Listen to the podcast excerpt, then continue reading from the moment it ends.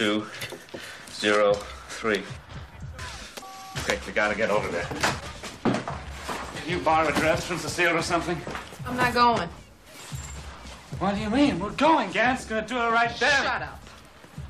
Lenny, park your mouth and listen. It's a setup. Think about it. Why is he sending tapes to you? To freak you? Get you to rush in without thinking? Put a bullet in you, one in her, and the gun in your hand? Yeah, that sounds right. I'm going. You gonna get yourself killed for this? Huh? For this toxic waste bitch? What the fuck are you doing?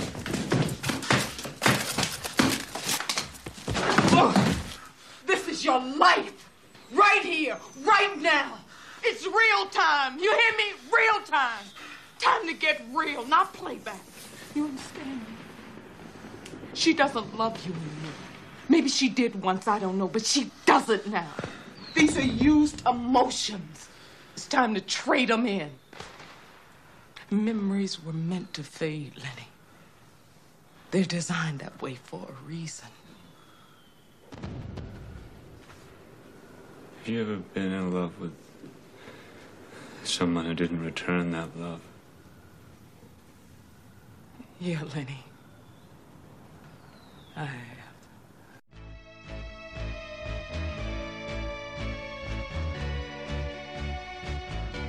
You are listening to TMB DOS. They must be destroyed on sight. The following podcast may contain adult language and discussions of an adult nature. Spoilers for the films discussed occur often. You have been warned.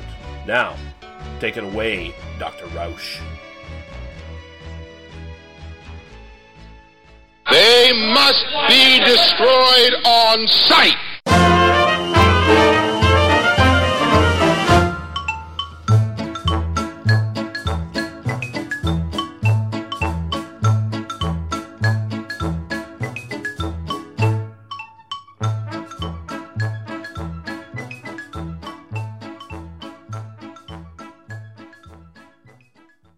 We're back. It is They Must Be Destroyed on Sight, episode 206. And I'm your host, Lee, your main connection to the switchboard of the soul, Russell. and I am joined by my co host, Daniel. I'm waiting for this one. I'm waiting for this one. Go ahead. Go ahead. Daniel, enough political juice to squash your ass like a stink bug, Harper. How you doing, sir? Nicely done, my friend. Nicely done. I was wondering because uh, this is a film I know very well, and I was I was going through and going like, is he gonna make me sound cool or is he gonna make me sound like a douchebag? It could have gone either way. No, I mean this movie kind of like really goes up your alley, and I was like, yeah, there's a lot of great quotes here. I'm gonna find one cool for Daniel this time. I'm not gonna make him look like a fucking idiot. I'm not gonna make him look like a. I'm not gonna make him look like a fucking. Uh, I don't know. What, what's the equivalent in this movie? Uh, Ralph, Ralph before you learn he's a good dude. Every fucking breakfast cereal, Harper. That would be the. Uh... uh, but yeah, uh, I've heard still- things about a death squad, Harper. Well, that kind of fits too, doesn't it? Yeah, sadly enough. But yeah, we're uh, we're still in the '90s, and we still get like a I- I'd say another two weeks in the '90s at the very weeks, least. Yeah. But we're we're going to be talking about Strange Days from 1995 here uh, pretty soon. Before we get into that, uh, we do have some housekeeping to do, so. Uh, Going to get in the comments here really quick. Most of them are YouTube comments, but uh, I decided this week because my last couple weeks of my life have been absolutely shit that I'm just going for positive comments. And well, we'll get back to the shitty YouTube comments in a week or so or whatever. But um, Yeah, here we go. Uh, Sam Squanch, 1996, on our Day of the Dead episode says Joe Pilato's performance in this film is mind blowing. And yeah, I agree. That that's the great kind of scene chewing where it's like it still works in the movie. It doesn't actually take the movie over. It kind of works in the context of a guy who's living in a bunker who is stressed to the point where he's insane. I think it. I think it works in that on that level. So yeah. Uh, then we have commented here uh, Peter Theobald, who has uh, been sort of going through our Western episodes on YouTube. Although he's actually checked out a couple of our other episodes as well. And I've just gotten back to posting episodes on YouTube, by the way, so I'm almost totally caught up here. So uh, hopefully Peter will hear our responses to this stuff. Uh, I actually should just message him on YouTube and say, "Hey, check out this episode. We respond to your comments because I do appreciate these comments he left here. So first on our Violent City episode, uh, he says, "Listen to your review. Uh, bought the DVD." And yes, after a second view, it really worked. Uh, with the buddy anti buddy thing going on, reminded. Oh, so he's talking about. So we did Violent City and we did, um, I think, Revolver in the same episode. if Yeah, I'm- that makes sense. Yeah, yeah. Yeah, Violent Uh, so City it's- is the sorry, that's the Charles Bronson Yeah. race car movie. If I it, it, it, no, it's it's the Charles Bronson Hitman movie where. Uh, oh, okay, okay, okay, okay, yeah. okay, yeah, yeah. Sorry, I think of it as the race car movie because he kills somebody Kills. at a racetrack. Yeah. Yes, One of the big set. I did have the movie. I did have the movie correct. I was just Yes. uh, describing it badly because I watched it once and never went back to it. But I own the DVD because I had to buy it. I remember that was one where I literally couldn't find it, and I'm like, "Rush order, deliver this DVD to me, please." Amazon." Uh, but yeah, yeah, we also talked about Revolver on that episode uh, with uh, Fabio Testi and uh, Oliver Oliver Reed. Yeah, yeah. Uh, so he says, uh, with the buddy anti buddy thing going on, reminded me of Sollima's Western Face to Face. And I agree with that, actually. I've seen Face to Face. oh, I haven't Uh, seen that one. Yeah, a particular favorite of mine. Uh, the politics also in both films are a bonus to the main genre themes. Cheers, Lee and Daniel. Uh, yeah, thank you. Awesome, great comment. Uh, then he went into uh, our Great Silence episode. He says, another enjoyable review of a Spaghetti Jim. May I suggest two other movies with Gian Maria Volonté in the lead role? Uh, he says, A Bullet for the General, uh, which is a, if I recall correctly, that's another Zapata Western. So it's it's one of those Mexican Revolution Westerns. And Sergio Sollima's Face to Face, which he mentioned in uh, Violent City. Uh, would think you would both appreciate these examples of the genre. And yeah, I think we'll eventually get to those. Yeah, Uh, put them on the list, definitely for sure. yeah, yeah, yeah. Uh, then he went on to our Greaser's Palace episode. This is uh, another new one to me, as I'm certain this one never got any sort of release in the UK.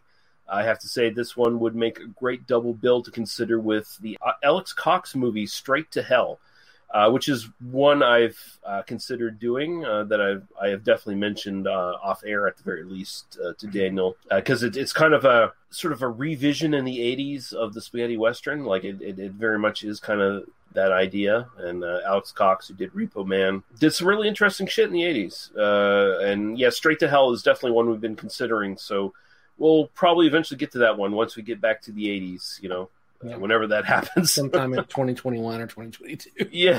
Who knows? We'll, we'll we'll we'll get bored of doing like black and white movies after like six months and jump around again. Like it's yeah.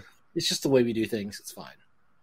Yeah, and uh, our friend and uh, fellow podcaster of the uh, Jacked Up Review Show, uh, Cameron Sullivan says, uh, "Good job on Q and A. I think the mentioned TV cut was on UPN way back when they were a thing." And then he goes on to say, "Have you ever tried Guilty as Sin, uh, Lumet's batshit crazy combo with uh, Larry Cohen?" And no, I'd never Mm. heard of that, but I responded to him. It's like that's something we need to put on the list.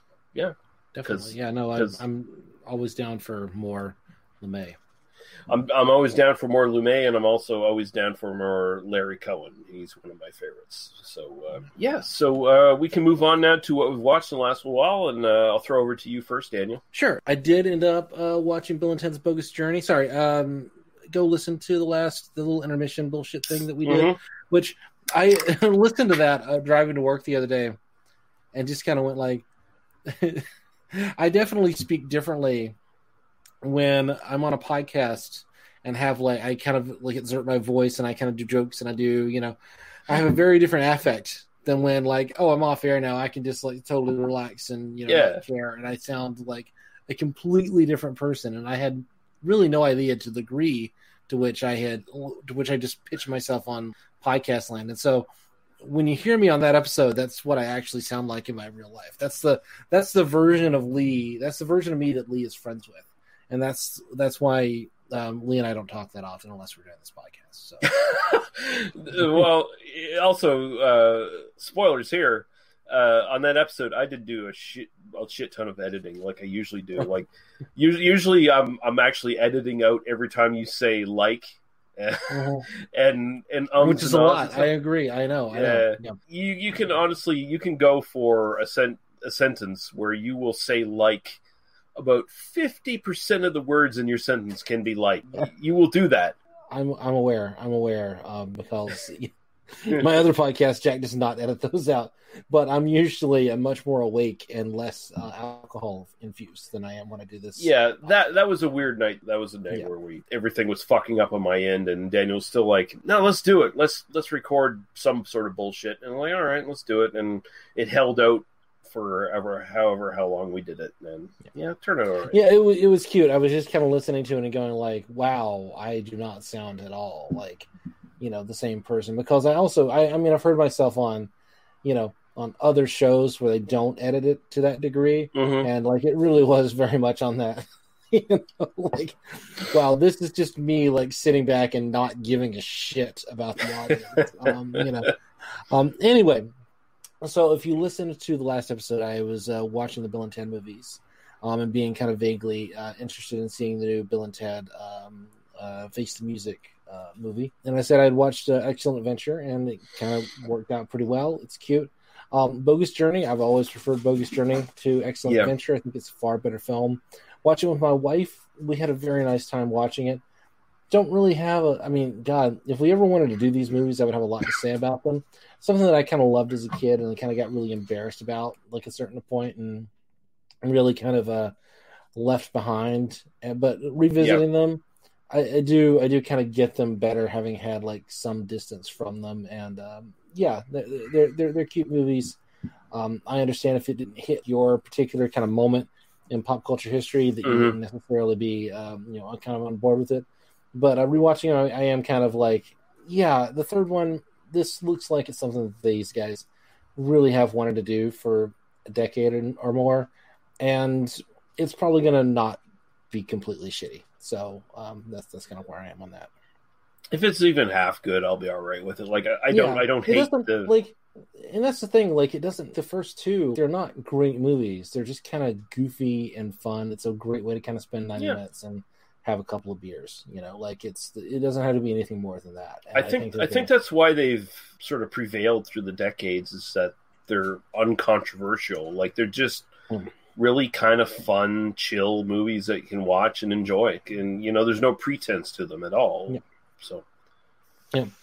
Um, and Ed Solomon, the um, the writer of those two movies, is also writing the third one, and he's a um, he's a pretty cool Twitter follow. If you're on Twitter, go go follow Ed Solomon because he's been tweeting about this shit for a long time. Like at one point, he found like one of the old scripts where he Mhm. had like annotations on it, and he was like live tweeting the like he was turning through the pages and like taking photos and like going like, "Oh, we originally had this idea." It was kind of a, a cool little thing. I mean, he's he's a kind of a cool guy. Um, it was like a Barney guy, I think. You know, so it's you know, it's, yeah, no, you're you're cool. You're you're with me. Uh, the other thing that I uh, watched was uh, I did finish the first season of Upload on Mhm. uh, Amazon Prime, and uh, for the audience, this is the um, series, which is a um, it's about this uh, guy in sort of near future 2033 uh, kind of silicon valley who dies.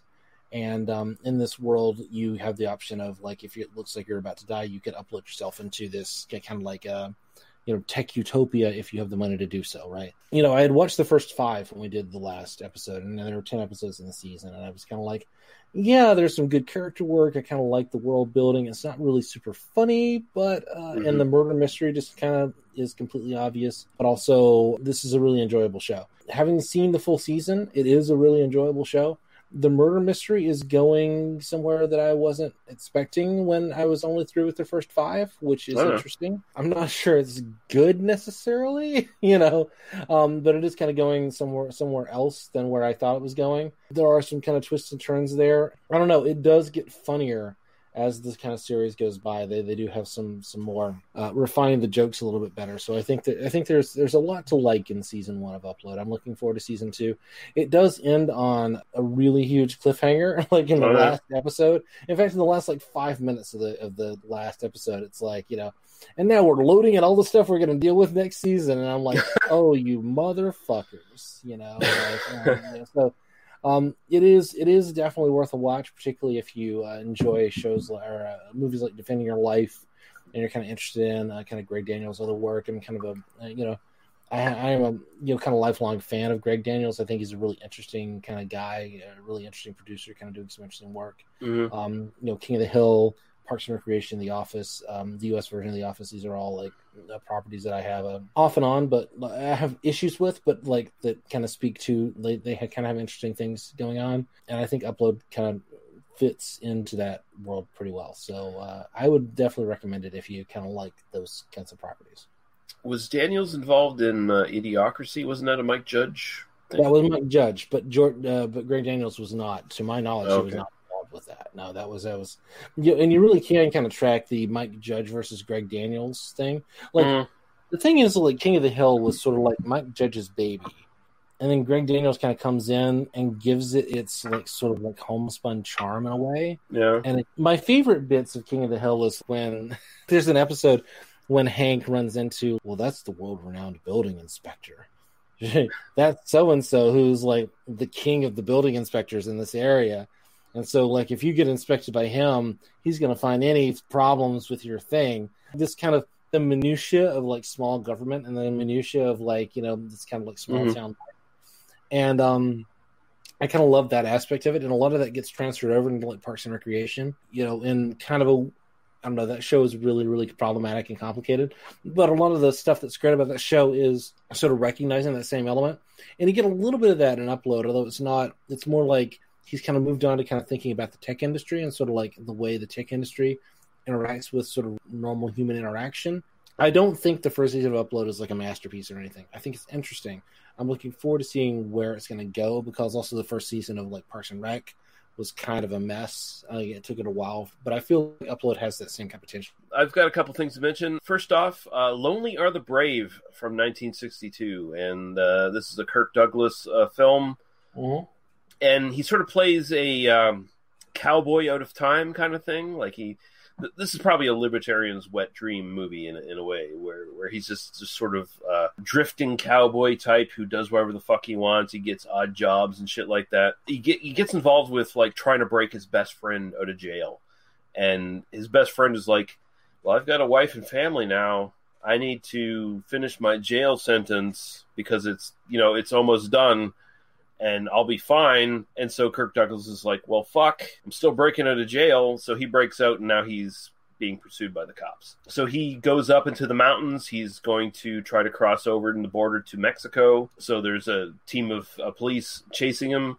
Uh, Walter Matthau is the sort of put upon sheriff who is like, oh fuck, I have to catch this guy because he, he's he's the sort of he's the sort of guy who's, he he sides with the rebel, like he sides with the, the You kind of have me at Walter Matthau in a western, honestly. yeah, it- it's a modern western, but it's like Mar- Walter Matthau like he sides with the rebel. It's it's kind of funny. At one point, he has a scene where he sits at his desk and he looks out his window and he sees a dog pissing on a fire hydrant. And he's, he's cheering for the dog. Yeah, you you do you you you piss on that fire hydrant. That's great. And and, and it kind of moves on towards Kirk Douglas trying to escape. He's rooting for Kirk Douglas to escape. George Kennedy's in this as a abusive uh, fucking cop who beats Kirk Douglas in jail and then is pursuing him in in this manhunt and it's also got Carroll O'Connor in it as a truck driver, which uh, plays into the end of the film. You don't e- exactly know what's going on until later on when he shows up again as this sort of truck driver. It's a very good modern take on the revisionist western. It is a bit of a message movie that's sort of heavy-handed. It's like you know the old ways of the cowboy uh, brushing up against the modern world, and the modern world's going to kill you. It's very much like the train in Once Upon a Time in Right. the West. Yeah. You know, it, it's very much that same kind of idea, and I really enjoyed it. I thought it was really good. The performances are great. Kirk Douglas is awesome in this. Uh, he goes to a bar and he gets in a fight with a one armed man. the the one armed man picks the fight with him. Nice. Yeah. yeah. No. No. This sounds. This sounds really interesting. You know. I. Uh, you know. I love.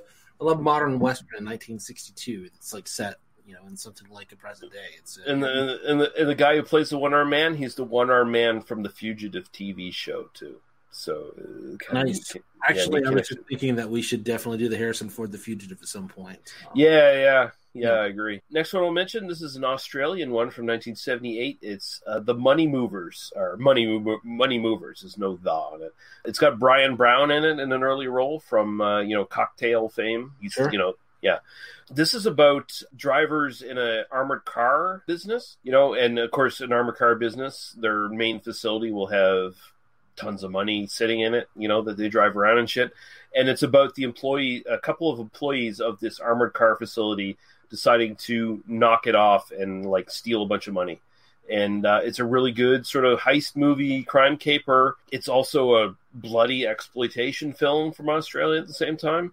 Uh, A lot of sh- shocking moments in it. It's going to go my best of list this year. Yeah, no, Like, I definitely I want to see that for sure. Definitely. it's it's very very well done. And the last one I'll mention, um, I revisited uh, Ichi the Killer from t- 2001. Um, Nice. Yeah, How, how does that hold up? How does that hold up? I think it holds up. I don't think it's necessarily a good movie on its own. Like it, it's more of an experience than it is like a narrative. Because at its core, it's kind of a standard yakuza crime film that's not all that great, but it but, but visually and stylistically, and it's almost like a weirdo fucking horror movie version of a yakuza movie. And like I think it works as an experience, and I enjoyed watching it. But it's like the story's just kind of boring but it is it is one of those movies where it's like look at all the weird fucked up shit we can do and show you and Yeah. for the most part it kind of holds up on that level like it's still kind of shocking and it's still kind of gross i don't think i enjoyed it as much as when i watched it like years ago but I'll admit Uh, that that's one that I watched, um, you know, um, in 04 or whatever, and just didn't really get. Like, just didn't, you know. it and- does and it doesn't make a lot of right. sense I mean, that's just kind of not really being as familiar with Miike's uh, kind of esthetic Mhm. and filmography. You know, audition, I get better. You know, obviously. Um, you know, I, I don't know.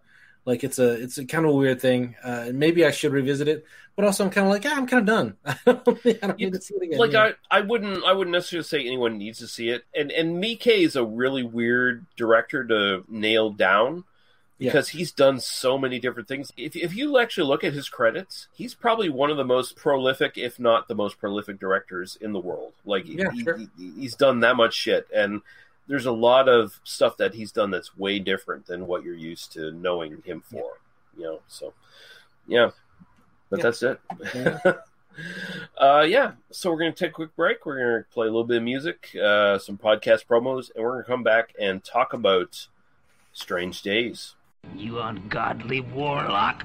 Hello and welcome to Hello, this is the Doom Show. I'm Richard. And I hate the burning.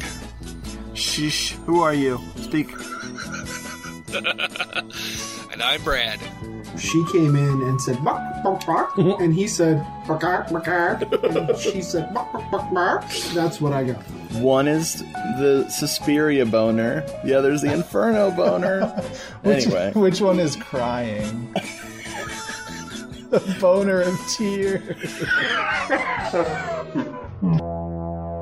Hello, This is the Doomed Show is available on hellodoomedshow.podomatic.com and doomedmoviethon.com. Hello, hello. This is the Doom Show. Richard, Brad, Jeffrey, Naffa. It's the Doom Show. Hello, hello. This is the Doom Show. Slashers, giallo, and horror.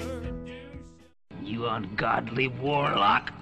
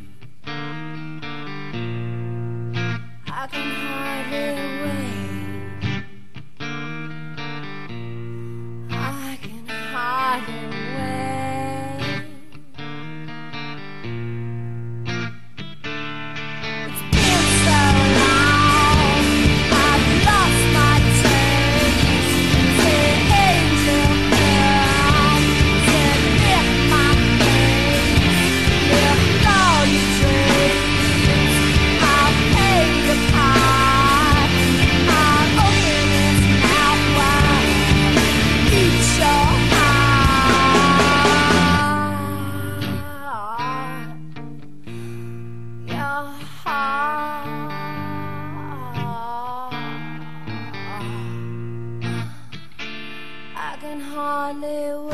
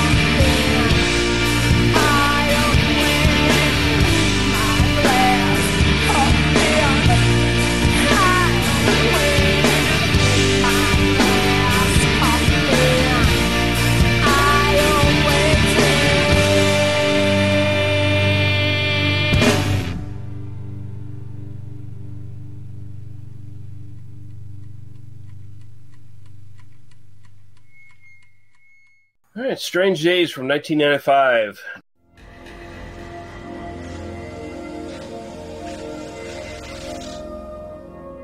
Have you ever jacked in? Have you ever wired tripped? You ready?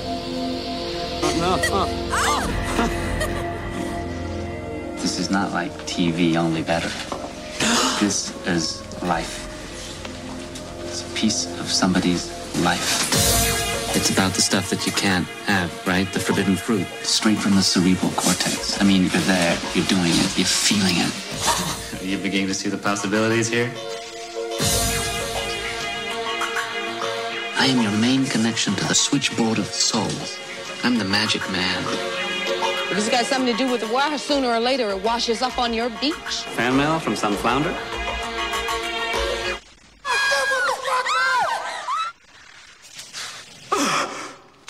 The dark end of the street. How do you like it now? He records it all. Everything. And gives it to you. Why me? There's more to this whole thing than you think. Give us the tape right now! You don't know how high up the food chain this thing goes. You know what this tape could do if it got out? I see the world opening up and swallowing us all. This is conspiracy paranoia. The issue isn't whether you're paranoid, Lenny. The issue is whether you're paranoid enough. No more games. Whatever's going on, you have to get out of here now. Get him out. This tape is a lightning bolt from God. It can change things, things that need changing before we all go off the end of the road. It'll be an all-out war, and you know it. No! Well, maybe it's time for a war.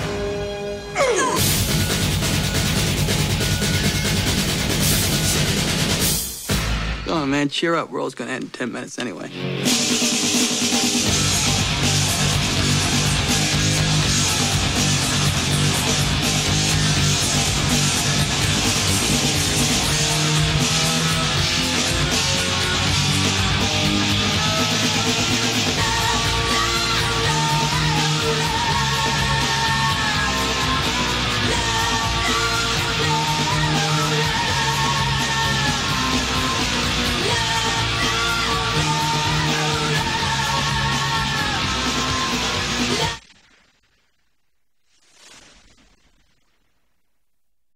Directed by Kathryn Bigelow, written by James Cameron and Jay Cox, and I believe this is actually uh, based on like kind of a outline that James Cameron wrote back in the '80s. I think he kind of pitched this to Kathryn Bigelow when they were still married, if I'm not Yeah, mistaken. Yeah. Didn't Bigelow have some uh, input on the script as well? I mean, you know, we all know that WGA rules are kind of bullshit, but it did feel like that Bigelow was uh, at least the kind of reading about the production process. I mean, clearly this was a development for like a decade. you Yeah. know, so, you know, clearly she had some input on the script. So I think we Um, should, yeah, I- we should throw her name in there as well. Yeah. Yeah, yeah, true. Because like, if anything, her kind of stylistic choices and stuff are definitely in this film. So Yeah, yeah, yeah. yeah.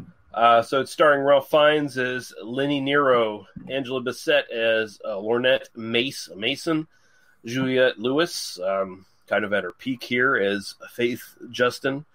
I'm not just saying as attractiveness. I'm saying like kind of this is kind of the period where Juliette Lewis is like the female actress for a while. Yeah, you know, it's like this is the year after Natural Born Killers, and you know, Yeah. it's not that that's like, not that that's like her artistic peak in a lot of ways. Yeah, that's what it's when, saying, when she was really kind of like working with kind of big name stuff, doing really interesting material, uh, for sure.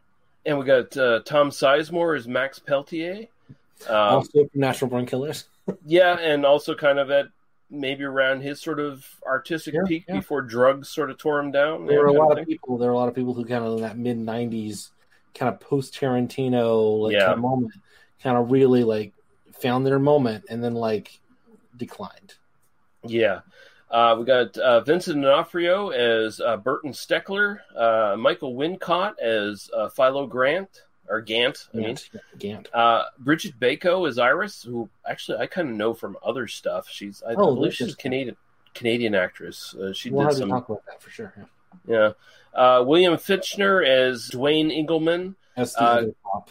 Yeah. Yeah, the other Nazi cop. Uh, uh, Glenn Plummer as Jeriko One. Uh, Richard Edson as Tick. Josef Sommer as Palmer Strickland, and uh, Louise Le Cavalier as Cindy Vita Minth. And we have synopsis here from IMDb from someone called uh, Harold Meyer. Uh, set in the year 1999 during the last days of the old millennium, the movie tells the story of Lenny Nero, an ex cop who now deals with data discs containing recorded memories and emotions. One day he receives a disc which contains the memories of a murderer killing a prostitute. Lenny investigates and is pulled deeper and deeper in a whirl of blackmail, murder, and rape. Will he survive and solve the case? Well, yeah, that's half of the film, That's- maybe. That's that's the really kiddie version on the back of the video box, basically. But yeah, that's, that's pretty. That's pretty much it. Yeah, but uh, yeah. So, uh, when did you first watch this, Dan? And uh, what's your sort of general thoughts on this one? I, uh, for a long time, this has this was one of those like favorite films of mine. Like I saw Mhm. this. I didn't see this theatrically. This came out when I was uh, like 15 or so. Yeah. Um, I saw it on pay per view. Uh, back when pay per view was the thing. uh, we recorded it from pay per view as we would normally do as a family. But I remember seeing the ads for it. I saw like um, E back before E was all about the Kardashians. It used to be about movies and TV. And stuff. And they used to do the uh, the coming attraction show, which had like where they just play trailers, and I just go to YouTube for that. They aired. I remember seeing the the trailer for Mhm. Strange Days, which hypothetically will be in this podcast, like the at least the audio version of it. Indeed, it will. Yes. Um, so uh, the, the you know it's and it's all like Lenny Nero doing the "I'm the Magic Man," the speech that he does, kind of in the midst of the film, right? hmm Um, and it just sounded like, oh God, like this is this is like a like I can this this is like I can't wait to see this. As soon as it was available on pay per view, I like was like demanding from my parents, like I need to see this movie, and so we did the three ninety nine rental, and I saw it, and I watched it countless times. this is one of those um, for a lot of for a lot of really interesting reasons. This is one of those films that sort of like made me a movie fan in a weird way. Mhm. You know, it's kind of one of those that it's kind of difficult to even like understand how to get enough distance from it to judge it for its own merits because Right. it's so much part of my thing. Like this is a movie that I've been like pitching to you to do for the show since Yeah. we started doing this podcast, and Lee will tell you how many times I've said we should do Strange Days sometime. It, feels like this is your Big Lebowski. Yeah, in a lot of ways, yeah, sure. No, Yeah. I mean it is. It is kind of one of those one of those kind of big movies for me. Probably not as much as Pulp Fiction because Pulp Fiction was the, one of those that just rewired my brain, and I didn't see that Mhm. until I was like eighteen, so like several years later. But this was kind of one that kind of set me on that path, right? And I've always admired it. And rewatching it, I admire it less for its. I mean, the technical construction on the kind of the direction level and the sort of like performance level is great. I admired it for its uh, for the writing, honestly, and for Mhm. like how sophisticated the. it turns out there are two plots happening at the same time, and you don't necessarily realize that until you start to kind of like dissect it and kind of pull the pull the script apart. Um, and it was only like rewatching it last week where I'm like, oh no, this is actually big sleep level clever in a lot of ways um, in terms of the way it's constructed. Which again comes down to you know they spent ten years working on it, which Yeah. in short, I really, I really love this movie. I mean, I think it has its issues. We can talk about them. You know, it's very, very, very mid '90s in a way that, like, it's kind of hard to like imagine. You know, and and and it also has kind of political issues, which we can kind of, we will definitely talk about as Yeah. on. But um, just as a cinematic experience, it's kind of hard for me to understate or overstate just how uh, much I just adore this, and I could rewatch it. I rewatched it like three times in preparation for this episode, and enjoyed it three times. So you know, This, this is one I've often rented on VHS. I don't think I ever re-rented it on DVD. I, I got to a period where I was just start watching other movies and stuff, and it kind of disappeared from my sort of quota, I guess. Uh, you know, uh, I think I've talked about before on this podcast where I rented uh, The Big Lebowski so many times that I actually wore out the tape and and had to take back a broken tape to the fucking rental place. Like, I'm sorry, and there and the girl was very nice and was like, "Oh no, I'll just put a piece of tape on it, and that's fine." Um, right? yeah. Then Uh, whoever rented it next broke it, and then you know, like they got charged the fee. yeah, I was a very good Lenny. Nero thing to do, honestly. Yeah, it kind of is. I was a good customer. They treated me good, so you know, whatever. Yeah. Yeah. You were you were the wirehead in that scenario. I kind of was, yeah. Oh god, I hope people watch this movie before they listen to this because I'm gonna just geek out over this. It's gonna be real fun. So yeah, this is definitely one of the most 1990s films ever made. Um, But it doesn't suffer from that moniker. I don't feel like I No, feel no, like no. this. I feel like out of all the films we can kind of think of, like Hackers, Johnny Mnemonic, uh, other films that are like definitely 90s, like Crow. Um, Maybe not Dark City. I think Dark City holds up, but this is Yeah. this is one of those 90s films that actually is a 90s film, but seriously holds up to this day. That it still works. Um, well, it's a movie that has this like industrial goth club that you walk into and like this is the hottest club in town. Yeah. So when Nero like brings like the Japanese businessman into this club, and Right. it's supposed to be like this man's gonna have a good time at the like goth industrial night with girls in cages with like electrical tape over their nipples and Juliette Lewis singing PJ Harvey songs. Yeah, yeah.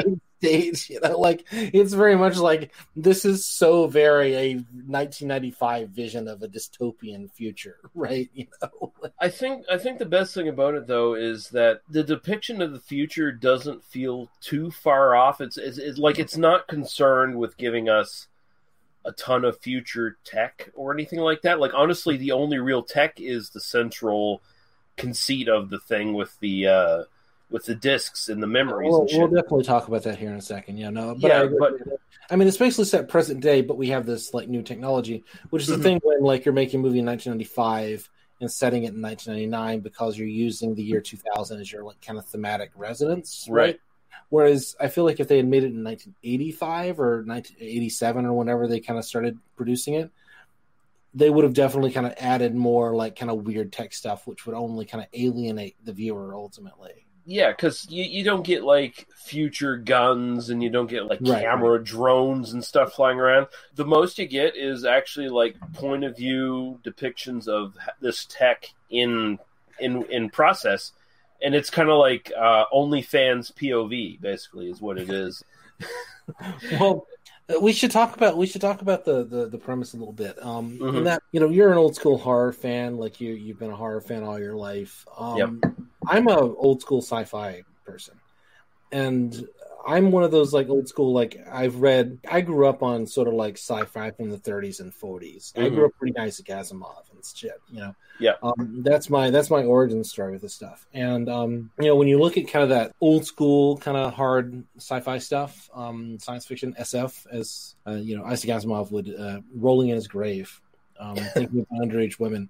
Uh, oh, Less said the better about that right now. Yeah, no. We, we, if we ever we do an Isaac Asimov, you know, it's fine. We can talk about Let's that. just talk about Arthur C. Clarke. It's a lot less problematic. Well, there are allegations he was abusing children in Sri Lanka, although like, Don't that, tell me that. Oh that seems to be probably mostly bullshit, but there are allegations. Anyway, Asimov was probably not actually doing underage women, but he definitely was handsy. He was he would have been me too by the current standard. Right, right. Um, and that's kind of the thing when there are allegations like Piers Anthony, who would literally wrote short stories about underage girls getting like raped, fucked, and enjoying it. Uh, Um, thought Isaac Asimov was a little bit problematic at conventions, and that's that's just the, Jesus that's the Christ. clearest sign of like you know. Oh. So anyway, I grew up reading, uh, as you as you have now uh, learned. This is this is my kind of secret nerd history, which isn't very secret, but like I was reading this stuff when I was twelve years old. The the big thing that uh, you know, kind of uh, early sci-fi writers would do is they'd say every story is kind of about a what if. There's a there's a sort of we're going to do what if this thing exists and then kind of work out the details and sort of like build a story around that what if. And so Right. many like sci-fi novels really don't really do that these days. It's just kind of playing with genre and kind of doing that thing which is fine. I'm not i'm not arguing that. Strange days is very much a imagine if this technology this squid technology this sort of like being able to record people uh, record people's experiences and then kind of play it back and then it kind of develops a black market. Imagine this thing exists. What's the implication? Kind of what story can we build around that? And this is the, the purest kind of sci-fi story in that sense. It's a very, very effective use of we're exploring the implications of what it would be like if this technology existed, both through kind of a narrative sense of the storyline doesn't happen if this technology doesn't exist. Like if you just had like wire recordings, like if you just had like if it was just like kind of like a was a blowout, but uh, you know like Yeah. you know, sort of set during this time period, it doesn't have the same effect. But also, um, uh, cinematically, you know, Bigelow uses this kind of idea of the technology to build entirely new ways of developing these kinds of sequences, which then kind of like have played into uh, kind of modern uh, cinema in a lot of ways. I mean, you know, they, they spent like months working through uh, some of these like kind of wirehead sequences of like uh, first person shooting, um, really super innovative stuff that still plays. I mean, all these sequences still work, even though you kind of see the seams a little bit more than maybe you could in 1995 when it was new. Eh, I don't. I don't even know if I'd say that honestly. Like I, I think sticking this firmly in like a noir, Yeah, yeah, yeah. kind of just boosts it up and makes it better because it's really the domain of noir where it's just this technology would be on the fringes. It would be sleazy because I mean, even in the movie they say it's outlawed, so it would be on the black market, and that's what we're dealing with here. And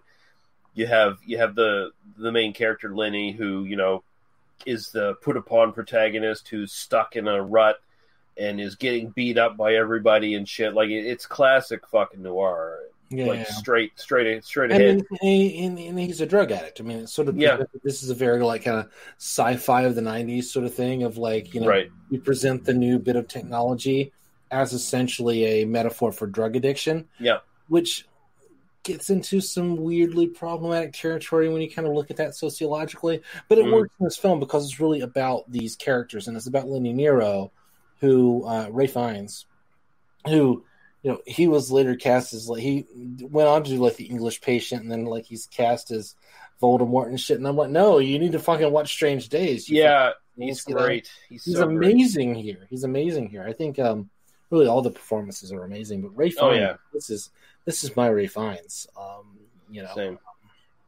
Um, but he's he's he's a he's our protagonist and he's someone that we identify with. But he's also someone who's uh, presented as this kind of pathetic figure. Um, the other thing that I watched this week, or I watched a little bit of this week, was uh, the first like thirty minutes or so of Minority Report because it was on Mhm. Netflix, and so I, you know, you throw it on, you watch a little bit of it before you go to bed. Oh, I have one more beer, I go, you know, whatever. And that's a film that's like about uh, kind of Tom Cruise's character, so watching old clips of his son and his wife and you know sort of having this like kind of big you know 200 million dollar not at that time it wasn't 200 million dollars but it was a huge budget sci-fi you know film and it's kind of about this guy who's kind of caught in his past.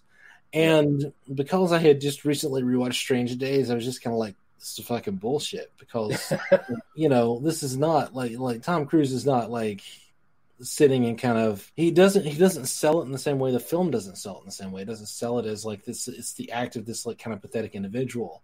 Because it's Spielberg and Tom Cruise, suddenly it's oh yeah, I'm gonna be your kind of heroic protagonist action. Yeah.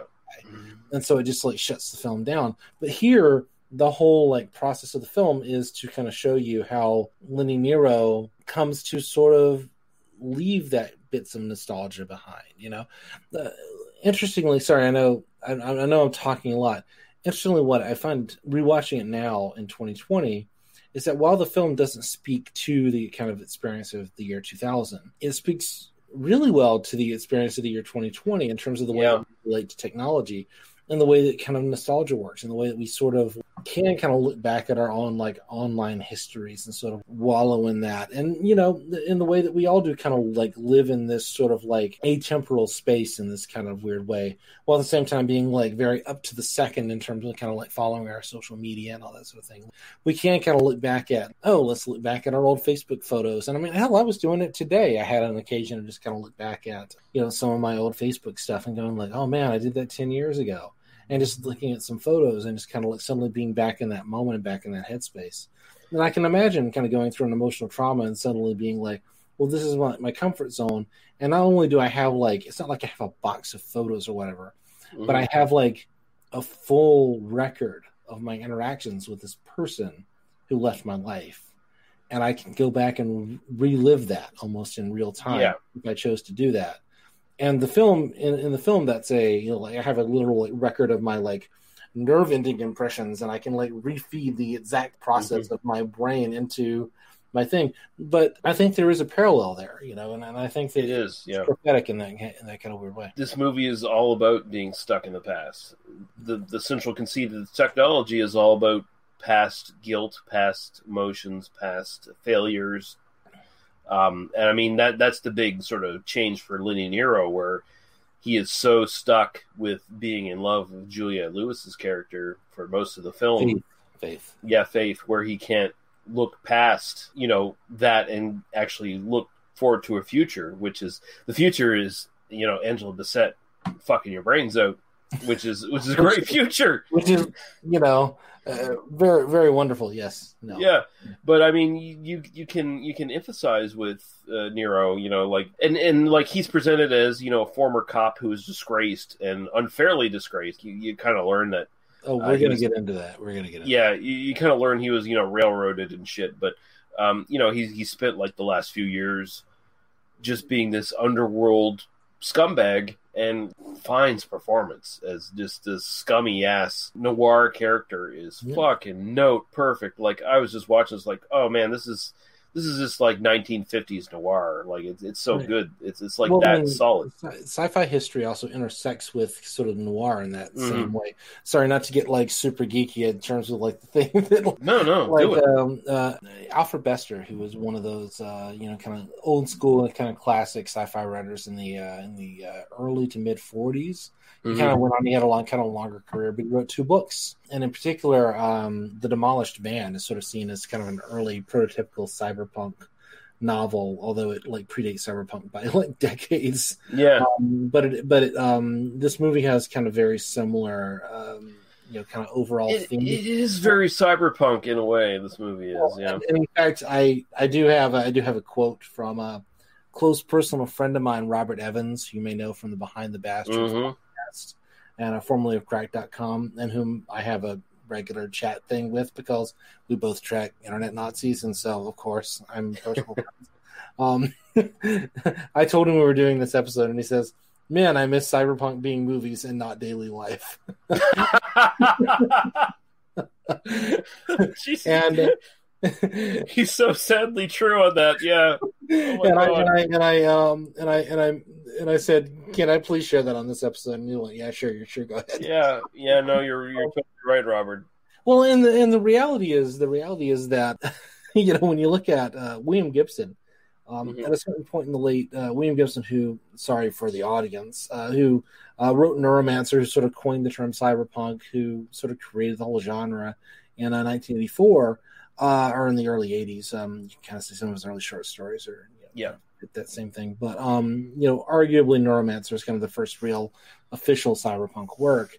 Um, he sort of went away from that in the late '90s and early 2000s, and now he writes things that are sort of like near future or you know contemporaneous, uh, sort of like sideways histories, um, because he's interested in the same kind of kinds of concepts, but essentially like the world caught up with like his vision of it.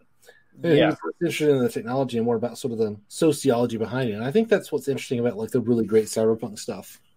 I like Strange Days because it's not really interested in like how the technology works. It's interested in like how people are going to interact with it. Right. And I think that that's kind of the key here. And then like there's an entire other movie. We've spent like this long talking about just sort of this kind of basic premise, which is very well explored.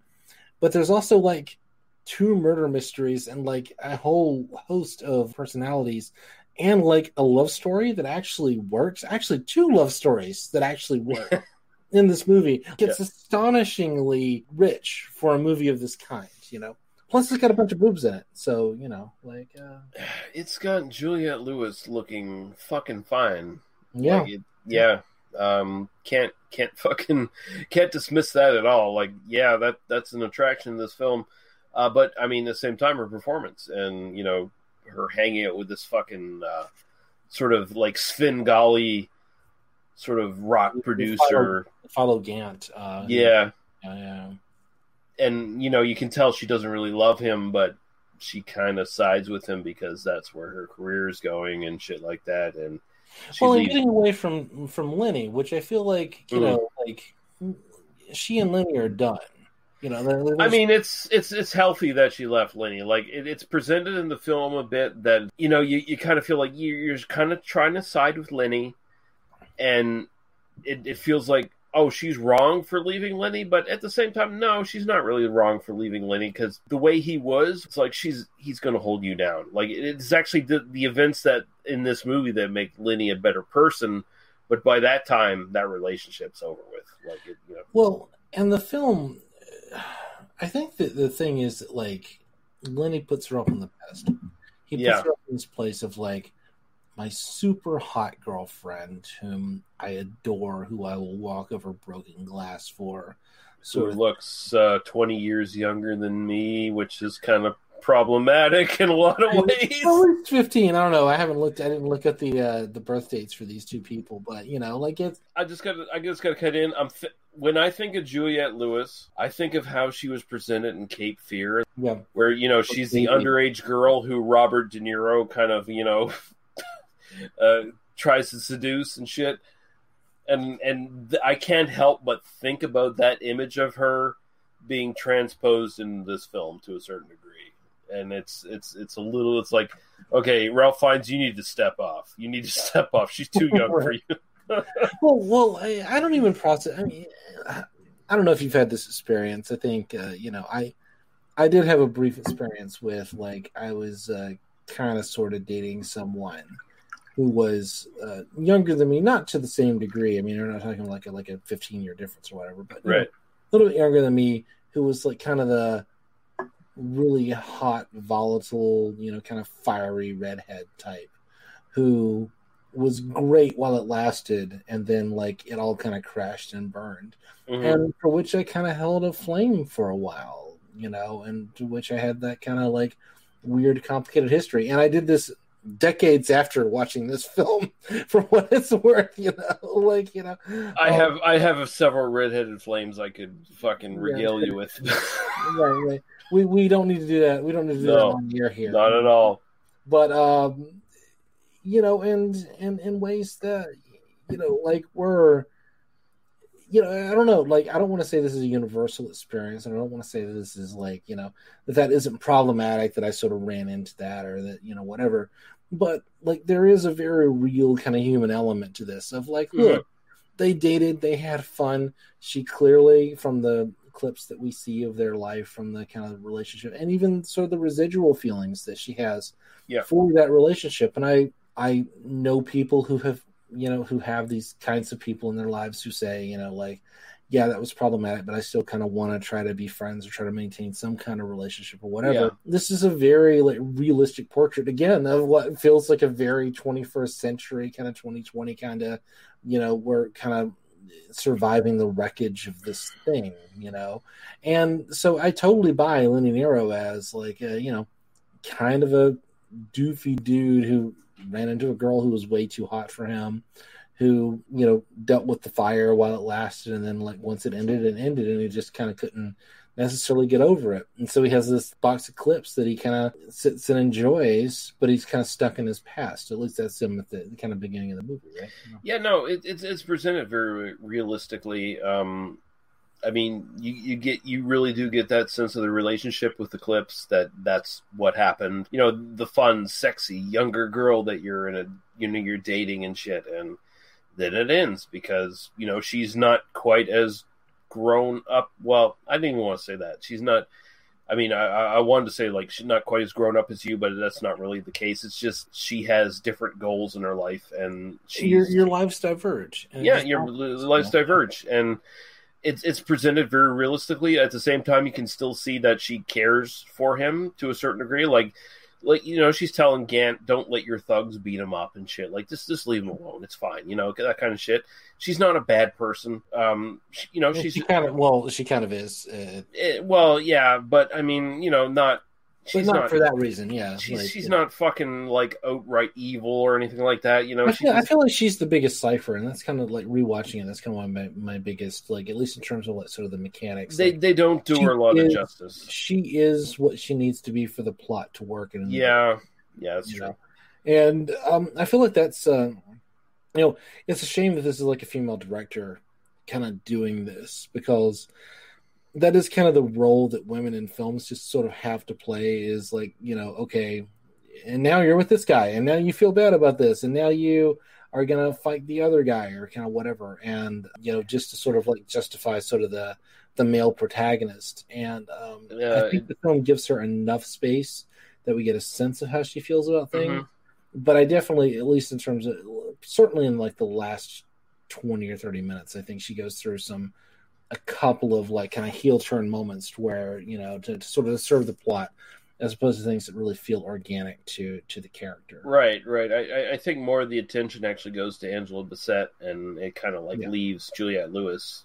yeah And- she she becomes like kind of the co-lead um about halfway through for sure It, it almost feels like like Kathryn Bigelow had maybe some oversight on her. Like I don't know, like you you gotta you got you gotta focus on one like female protagonist and kind of Well, like and it's and it's like an impossible writing task. I mean, I've already kind of Yeah. we haven't really talked too much about the details of the plot. I hope we can kind of talk about the, the sort of the way that the I didn't diagram this because I didn't have the time to sort of sit down and kind of design it the way I did when we did the Mhm. mix. But I think it's got some really interesting stuff kind of going on, like plot wise, and I hope we can kind of delve into that. Um, and uh, I want to try to avoid spoilers until we kind of Yeah. there. But there is this sense in which I think trying to do this movie and trying you- you're kind of set with kind of this impossible task of at a certain point you're you've got to kind of do this switch and you've got to kind of do this kind of moment and uh, there's just so much stuff going on that like somebody kind of gets the shit end of the stick on this and I think Yeah. it was Juliette Lewis who gets that but at the same Yeah. time like she gets uh the camera's in love with her you know like like oh my god, like like my my name in this hangout is just want to be Juliette Lewis's dress. Like I mean, come on, like Right.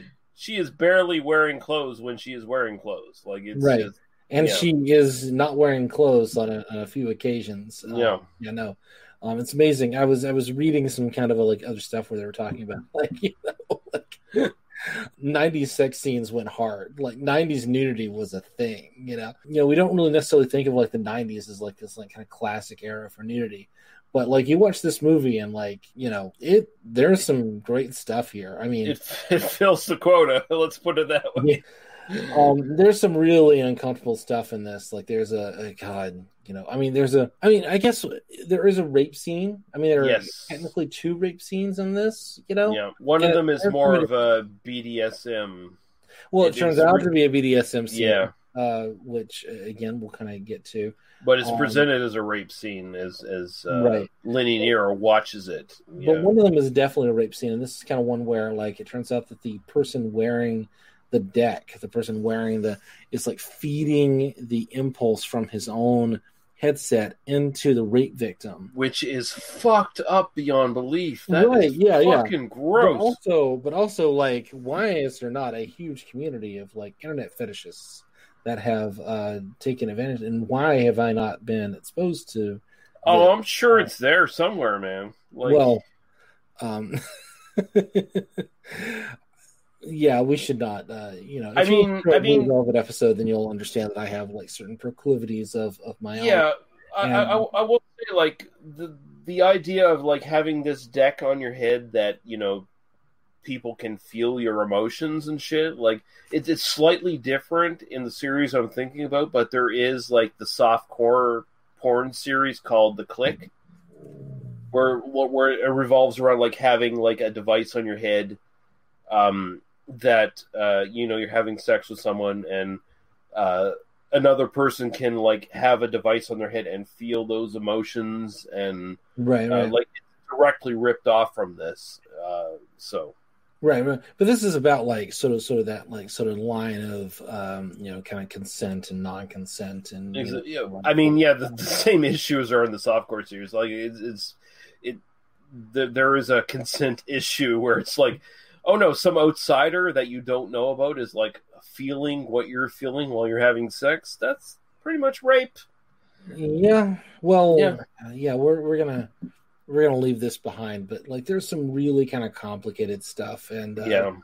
Again, this film uh, had a lot to say to me at 15. We'll just gonna leave there. I mean, actually, I, I love that this film brings that shit up and like puts that Well, stuff in your head to think about. Like, it's hard to say. Like, I, like you and I have talked a lot about rape in films. Like, you know, mm-hmm. so the films that we do, a lot of the like '70s films and a lot of that kind of stuff. Like, rape is just kind of part of the. You know, Right. it's like there's a woman in the film, she's in danger, she's raped, done. Yeah. And there's a lot of kind of conversation in today in 2020, which is basically like you should just never do rape in a movie because we've seen it over and over and over again. Like it's just it's overdone. There's no way to do it well, et cetera, et cetera. And I broadly agree with that. Is like, yeah, just don't. Just just you're gonna do it badly.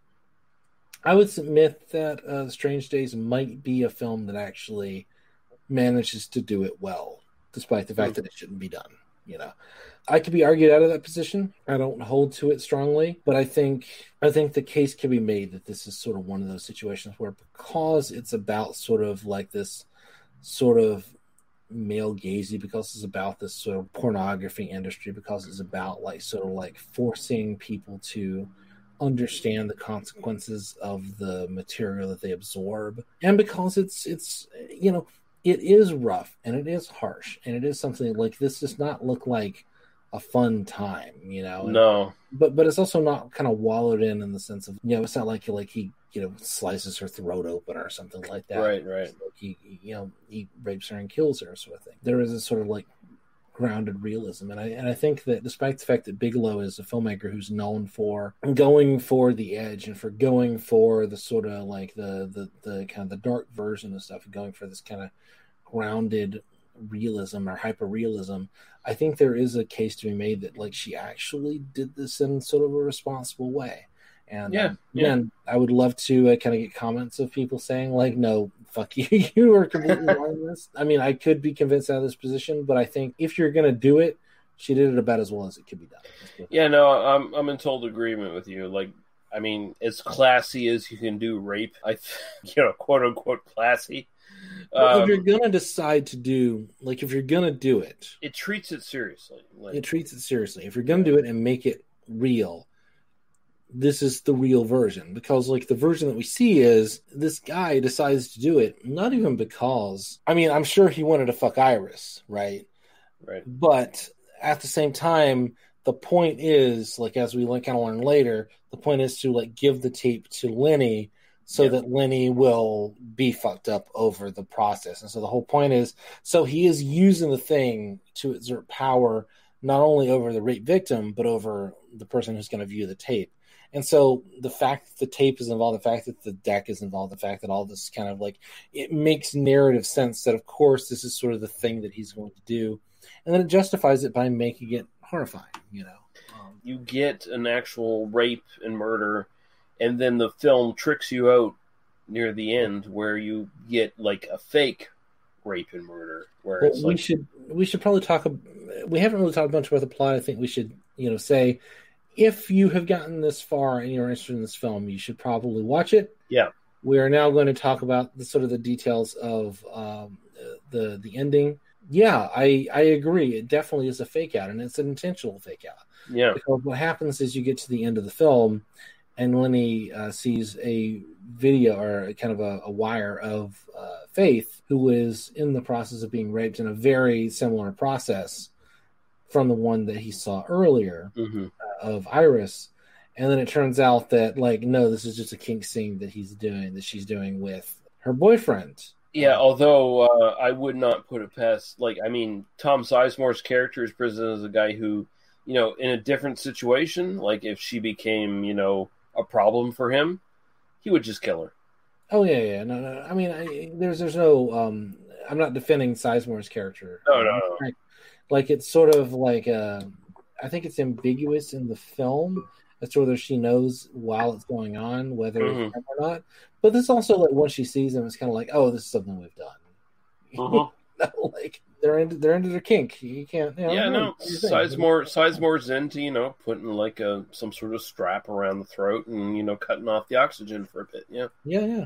Slicing off the panties and doing Yep. thing. Yeah, I, I feel like the one like the one criticism that I've heard from people kind of talking about this movie over the last, you know, twenty five years. And Jesus Christ, do I feel old Todd saying yeah. We're both Um, old.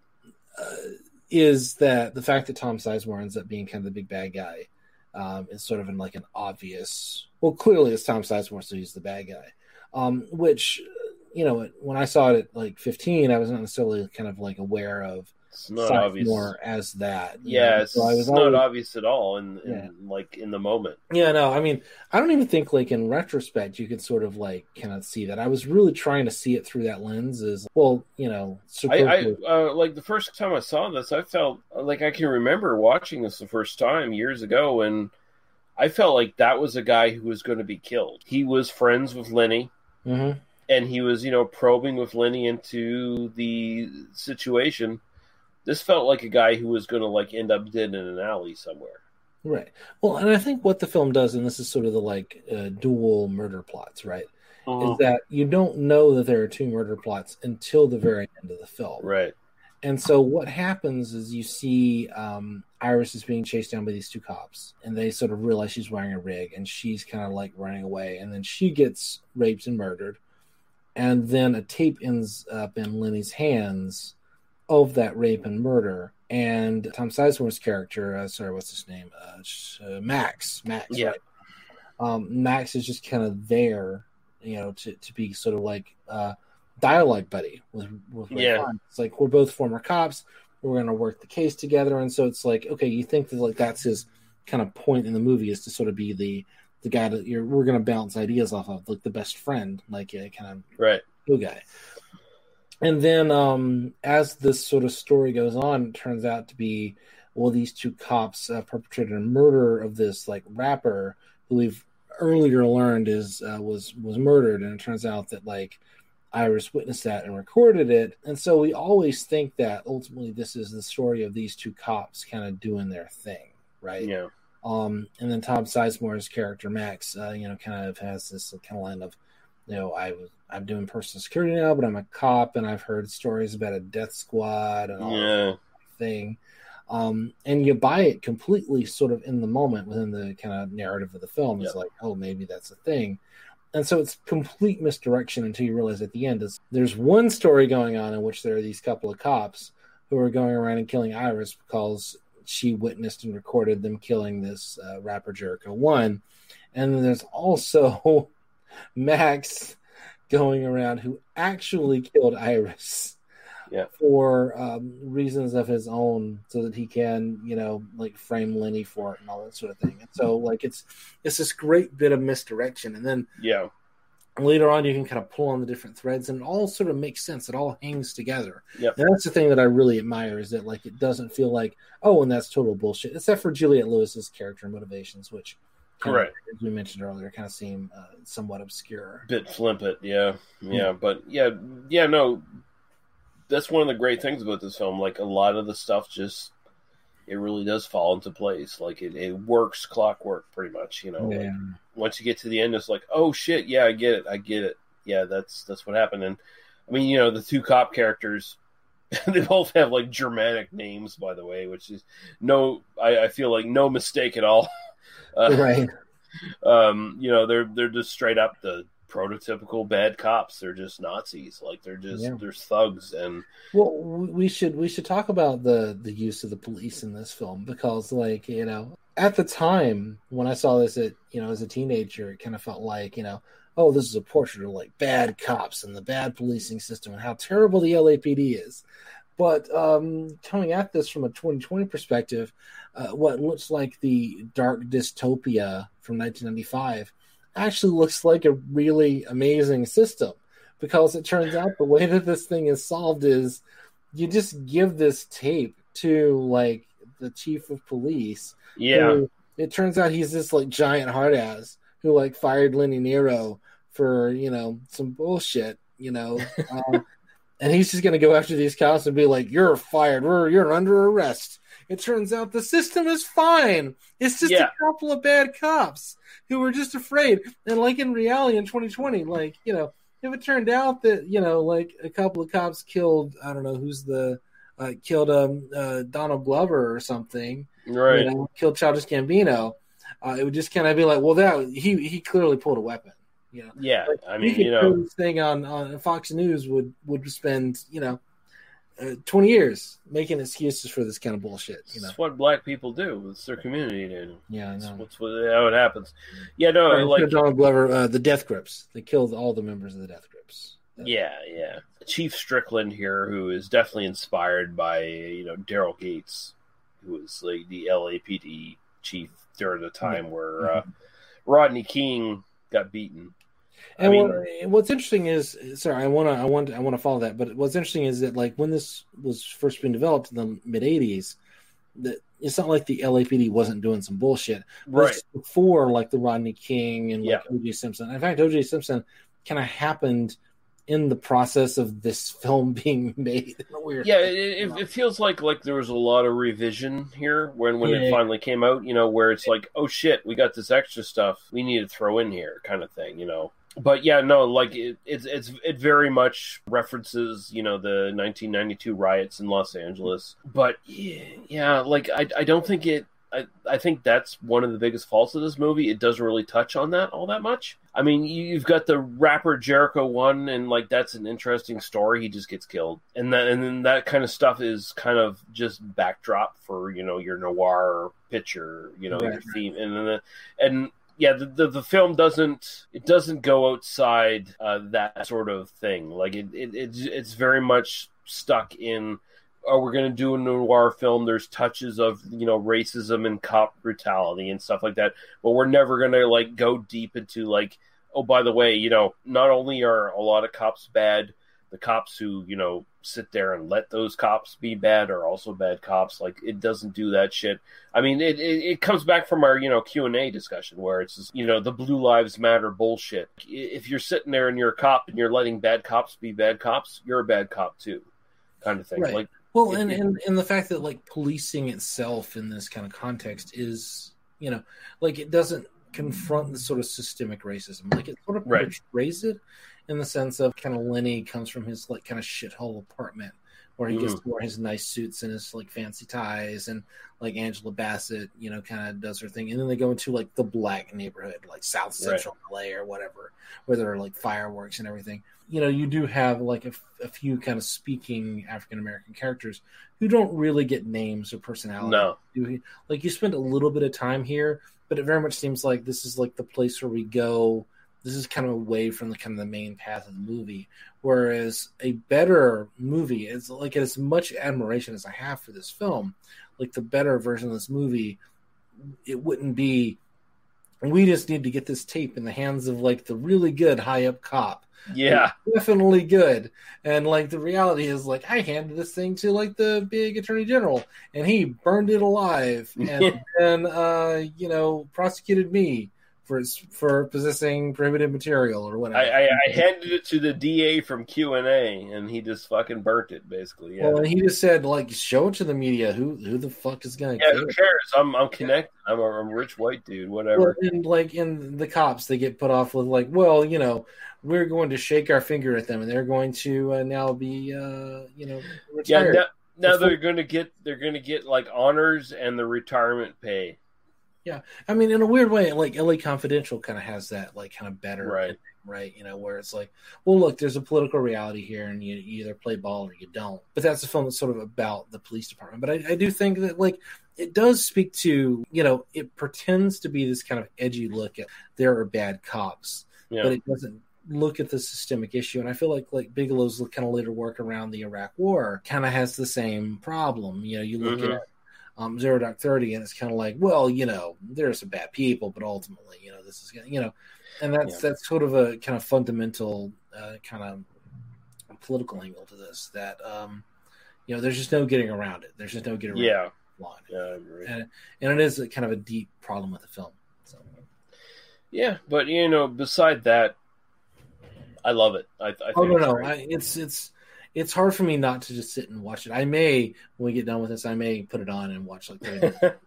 I, don't, I don't blame you. Like uh, do. s- I do since since we decided to do this, I've watched it like three times. Like, well, we've also been delayed for like three weeks. Yeah. so easy to just kind of sit down and rewatch. but I didn't. I didn't even do it as like you know. Oh, I need to you know get get in the groove for the podcast or anything. It's like I remember this film. I remember watching a lot. Like I said, this was like my Big Lebowski before I like went on a fucking Big Lebowski tear kind of thing. Yeah. You know, this is one of those films that I rented all the time on VHS, and um, I think it's kind of great. Yeah, it's it, it is. I think it's a, you know, in a weird way, as as many problems I have with it, it's it's probably a masterpiece. And um, you know, you and I can have issues with Roger Ebert, and um, Mhm. Came up as like I kind of came up with Roger Ebert, like he was one of the people that taught me how to kind of look at films. I think he's a great writer. I think he's wrong about a lot of things, but I He's wrong about a lot writing. of things, but Yeah. he was he was a great writer. Um, his review of Strange Days, uh, which you can find on his website, is uh, he gave it four stars in 1995, and I think it's a it's an amazing uh, kind of you know. You know the thing with Ebert is like he saw films one time and then had like a day to turn around an 800 word review of it. Yeah, I think he hits at like a ton of stuff that's like you know he, he got it right then and there. He, he and he also spent a lot of his last years like uh, revisiting films and like changing his opinion too. So, like people who criticize Roger Ebert, he's a human being. He made you know he made judgments in the moment and he changed because he's a human being. He evolves. It's You know, entirely possible that over the course of our 206 episodes, I've had a couple of bad takes here and there too. Yeah, I mean you know there's opinions and they change. It's weird the Yeah. way the way that works. Learn things and move on with their lives. Especially if you're a public figure, kind of making public pronouncements on. And that's the thing. Again, not to you know, that's the thing with like, you know, professional film critic at that time. You know, you're literally like you see a film once, you gotta you gotta write something and put it out there, and then Yeah. that's your opinion, and that then stays as your like official pronouncement on this Yeah. film forever, right? You know. Yeah. So uh, imagine you get out of a film, and you got 24 hours to put together like three paragraphs about it, and then like you know you get held to that standard for the rest of your life. That's that's what being a film critic is. The only thing I wonder if is he ever had a different opinion of Blue Velvet. I didn't look into that from his initial one, where he, He was, was like, always kind of iffy on um, David Lynch. Like I think he he really loved a lot of David Lynch, and he really had kind of issues with David Lynch. And I think it was always I, I think he thought Blue Velvet was like the most fucking misogynist film he'd ever seen at some point. I think he really didn't get the fetish material, and I think if you Yeah. don't get like, and I don't even honestly, I don't even know. Sorry, we did this one already. I don't even know that Lynch necessarily understood everything that Isabella. Right, right. Yeah, no, I I know you you had issues with it too. So I mean, you know, Yeah, yeah. yeah, yeah, whatever. But budget for But we're this allowed was to have complicated responses to Yeah. complicated pieces of media. So, how you about know, that? Human beings with nuance. Weird. Yeah, it's almost as if pieces of art can have multiple. You know, we don't have to. It doesn't have to be thumbs up or thumbs down. Yeah. Can you imagine? You can you can say this is a complicated thing that has like Fucking crazy. trying something difficult, and it succeeds in a lot of ways and it fails in other ways. My God, how can you how can you imagine that? Fucking crazy. Our our otherwise black and white podcast for all this time. Now we've reached the point where we have nuance in our reviews. That's weird. It's Yeah. so crazy. Well, it only took us 206 episodes, so Yeah, we've evolved, people. We've evolved. Yeah. Um, budget for this for forty-two million. Box office sadly was only eight million. Uh, so this Yeah. was a big loser. Um, Real Bigelow's career. Yeah. yeah. Uh, 1999 DVD, and there's a bunch of like 2017, 2015 Blu-rays. I don't think there's a North American Blu-ray release of this, as far as I can see. I'm I believe I own that DVD somewhere uh, in the house. Um, I probably bought it at, like it was one of those like used used DVD kind of deals. Mhm. Um, it doesn't have a lot of extras. I think it only has like it has a director's commentary only for that opening sequence. of, Oh wow. You know, like and then it's like it just kind of cuts off. It's one of those like that's like it was one of those 1999 DVDs, which is like special features, theatrical trailer, commentary on the first 10 minutes. No, I mean it's even worse than that. It's like special features, uh, scene selection. Like, fuck you, you son of a bitch. No, this is one I would love to see, like kind of a big Criterion disc of it at some point. Like It would deserves be- it. It really does. Yeah, it does. It really does. Yeah. Uh, so uh, Juliette Lewis, who you know actually actually fronts her own rock band, uh, did all of her own Yeah. vocals. yeah, I for the uh, after like she started the band after this, as, as Mhm. I remember. Like I think so. Yeah, yeah, uh, the licks. Yeah, the licks. Yeah, uh, sh- but she does all of her own vocals for this, and these are all you know PJ Harvey uh, songs, which is great because PJ Harvey is fucking awesome. Yeah, and uh, Ju- I mean Juliette Lewis Hardly Wait. If you're not listening to this at some point in this episode, then Lee, did you? Uh, No, no, that that's where we're going out off. Yeah, you know, like that. That's good stuff. Uh, she's super. Like, like I'm, I'm writing this right up here with you know, like uh, chasing Amy, like same kind of like, Yeah. oh shit, that's a great vocal performance and that's super sexy at the same time. Like that's just good stuff. Um, so apparently uh, James Cameron did a lot of editing work on this film, uh, especially in the final action scenes, but could not be credited uh, as an editor because uh, he was not in the editors union. Um, although he joined that before making Titanic and is credited as an editor on that film. So there you go. This was like when he was making True Lies or something. So in Yeah.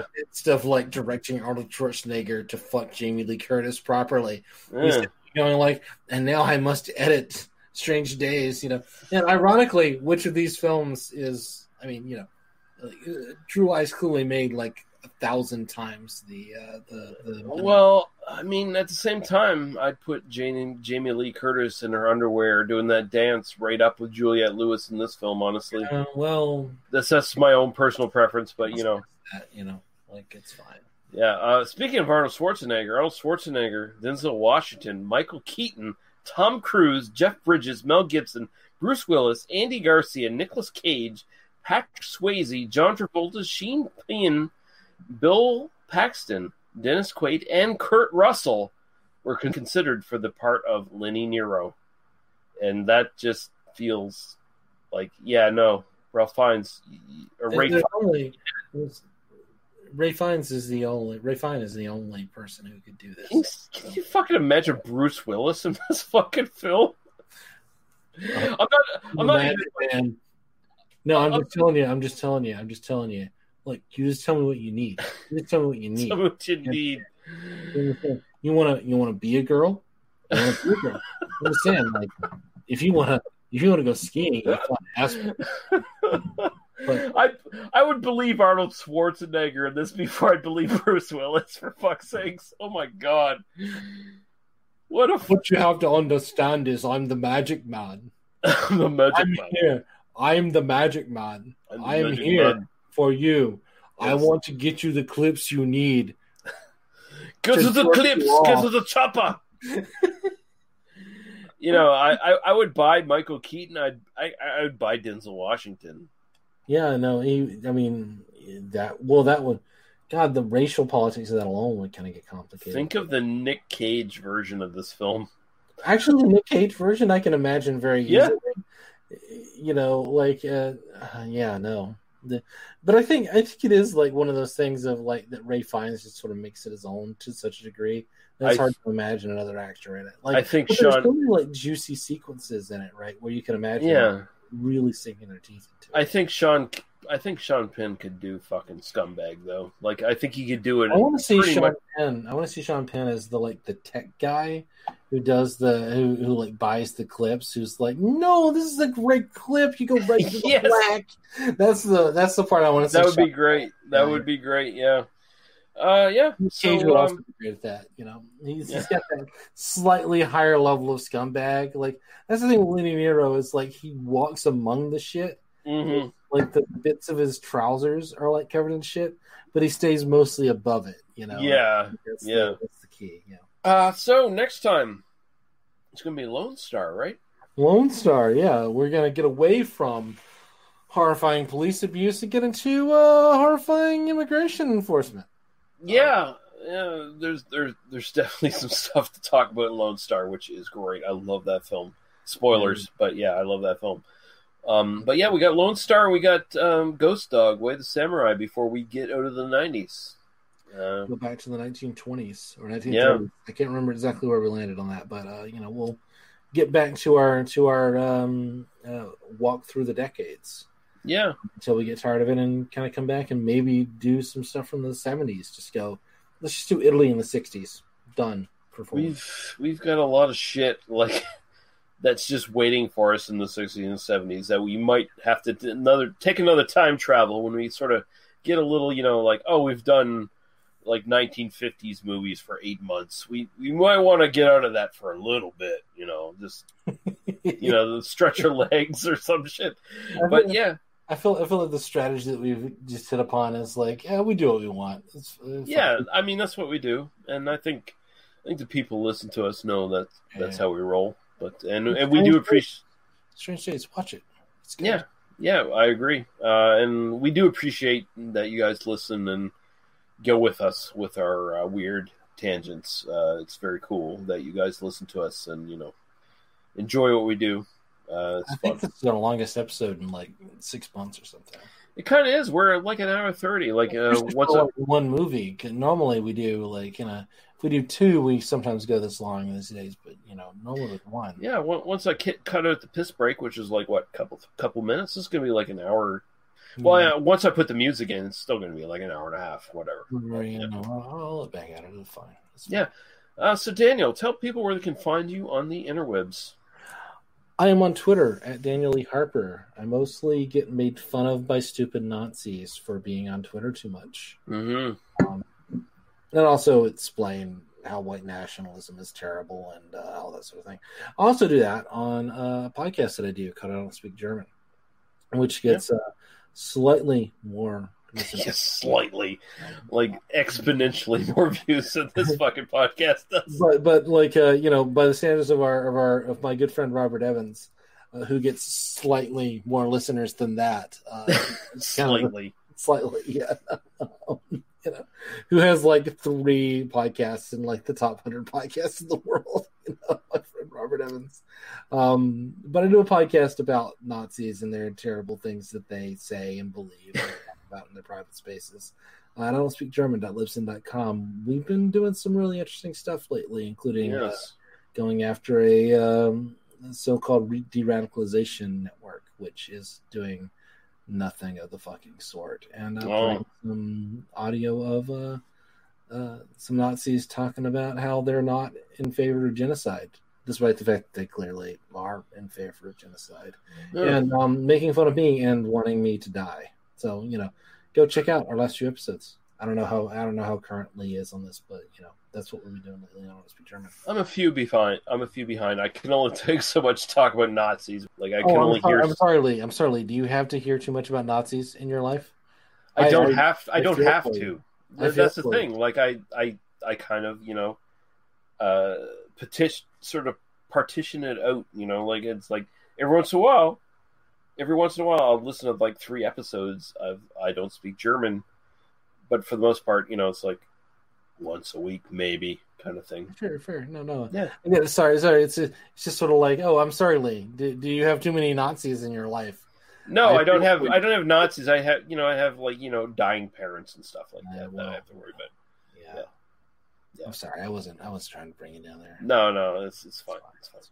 Uh, but uh, you know, don't want to worry about that shit. You can just go to tmbdos.podbean.com where you can find our Facebook, uh, Apple Podcast, and YouTube links, and you know, join the Facebook group. Uh, a good way to get in touch with us, see what's going on with the podcast, give us uh, movie suggestions and all that good shit. You know, we're we're very open to that shit. Like you know, we do have sort of like a plan. Like we have a list where oh, we're going to do this next week. We're going to do this the week following.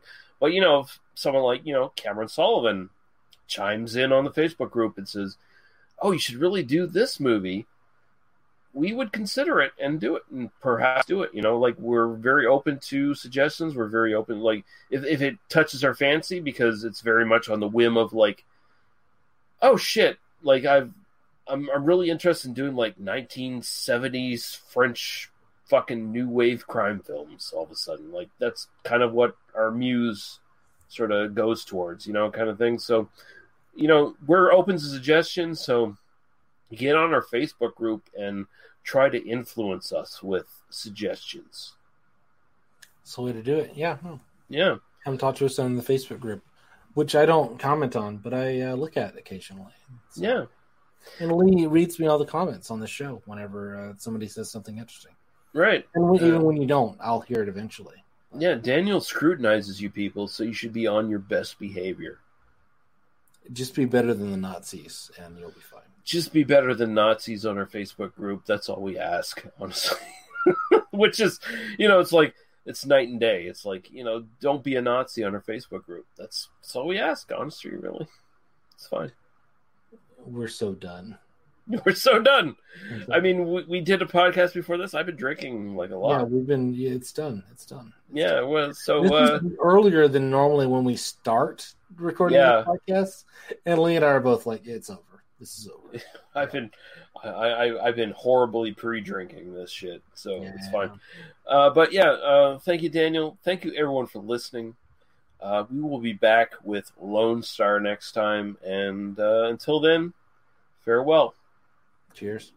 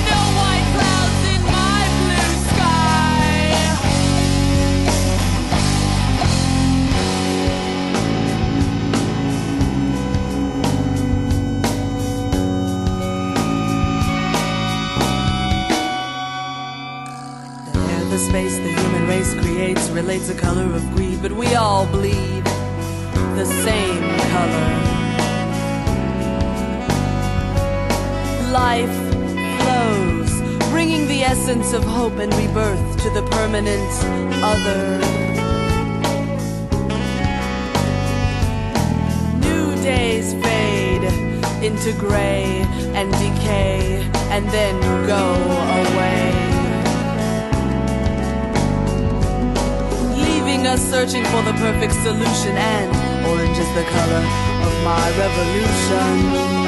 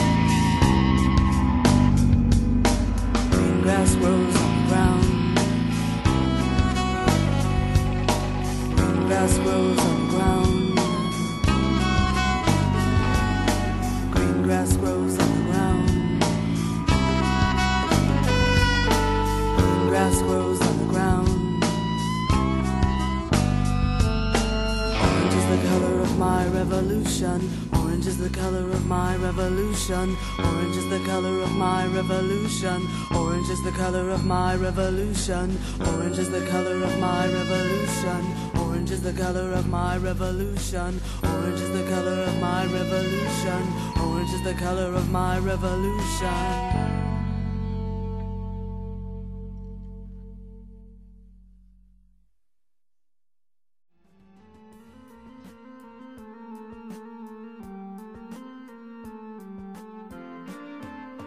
Thank you for listening to They Must Be Destroyed on Sight.